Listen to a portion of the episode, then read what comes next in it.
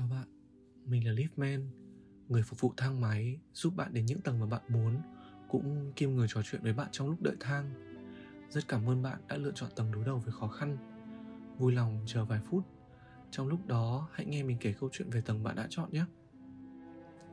Trong cuộc sống của mỗi người, chắc hẳn cũng đôi lần gặp những khó khăn và ít nhiều khiến chúng ta chán nản với cuộc sống. Điều đó có thể đơn giản là gặp một bài toán khó mà không có lời giải – hoặc sự cô đơn hay cũng có thể là khi vừa mới chia tay người chúng ta yêu.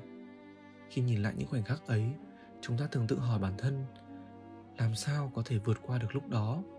Thế nhưng xin chúc mừng, chúng ta vẫn vượt qua nó và có thể ngồi đây nghe Lipman kể chuyện ngày hôm nay.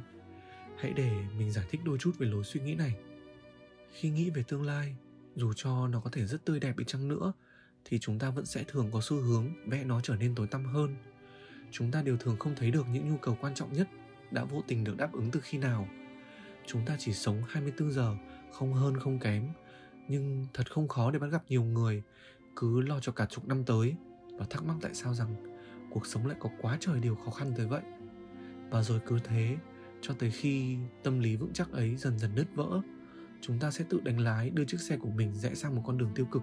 Cuối cùng sót lại trong tâm trí lại là cảm giác thấy bi quan, chán nản về tương lai của bản thân đó là cách não bộ chúng ta thường vận hành.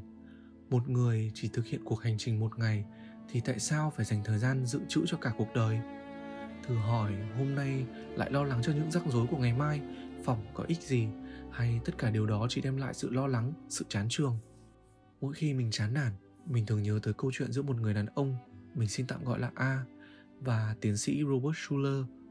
Cuộc đối thoại như sau.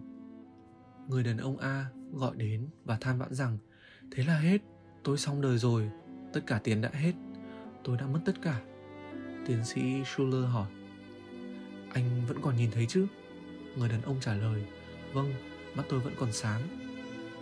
Vậy anh còn đi được không? Schuller hỏi. Người đàn ông trả lời. Vâng, tôi vẫn còn đi được.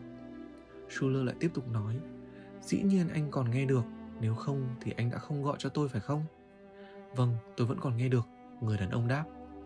Schuller lại nói, vậy thì tôi cho là cái gì anh cũng còn, chỉ có tiền là mất.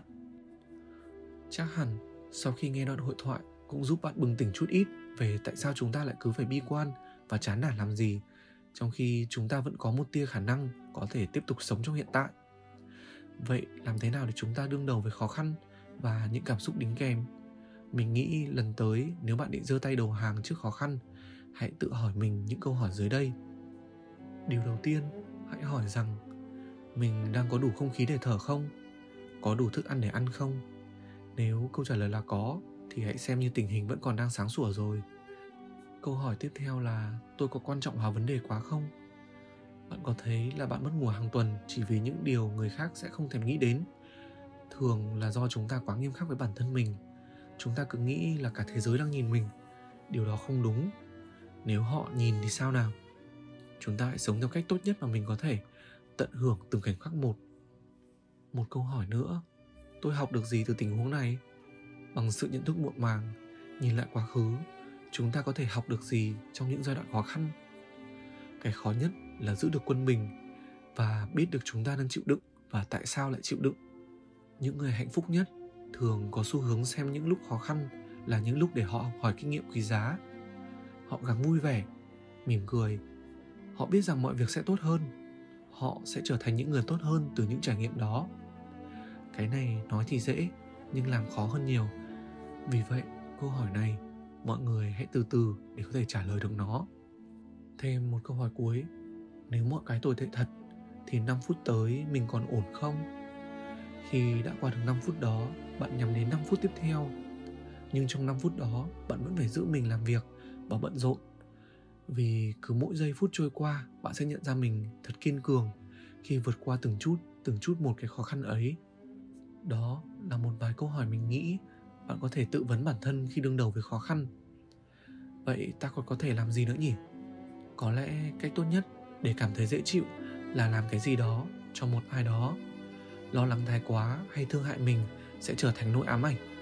Ngay lúc bạn bắt đầu làm cho người khác hạnh phúc thì cũng là lúc bạn cảm thấy yêu đời hơn đúc kết lại, tai họa sẽ không lớn nếu chúng ta xử lý chúng từng bước một. Hãy tự nhắc nhở tiềm thức của bản thân là điều tồi tệ nhất xảy ra sẽ rất khó chịu, nhưng không có nghĩa là đã đến ngày tận thế. Và chừng nào chúng ta còn nhìn thấy mình học được điều gì đó từ những hoàn cảnh khó khăn, thì chúng ta sẽ có thể khắc phục được nó. Xin cảm ơn các bạn đã lắng nghe câu chuyện trong lúc chờ thang. Nếu có bất kỳ thắc mắc gì, hãy tìm đến mình. Liftman của các bạn mình rất sẵn lòng giúp đỡ. Một lần nữa xin cảm ơn.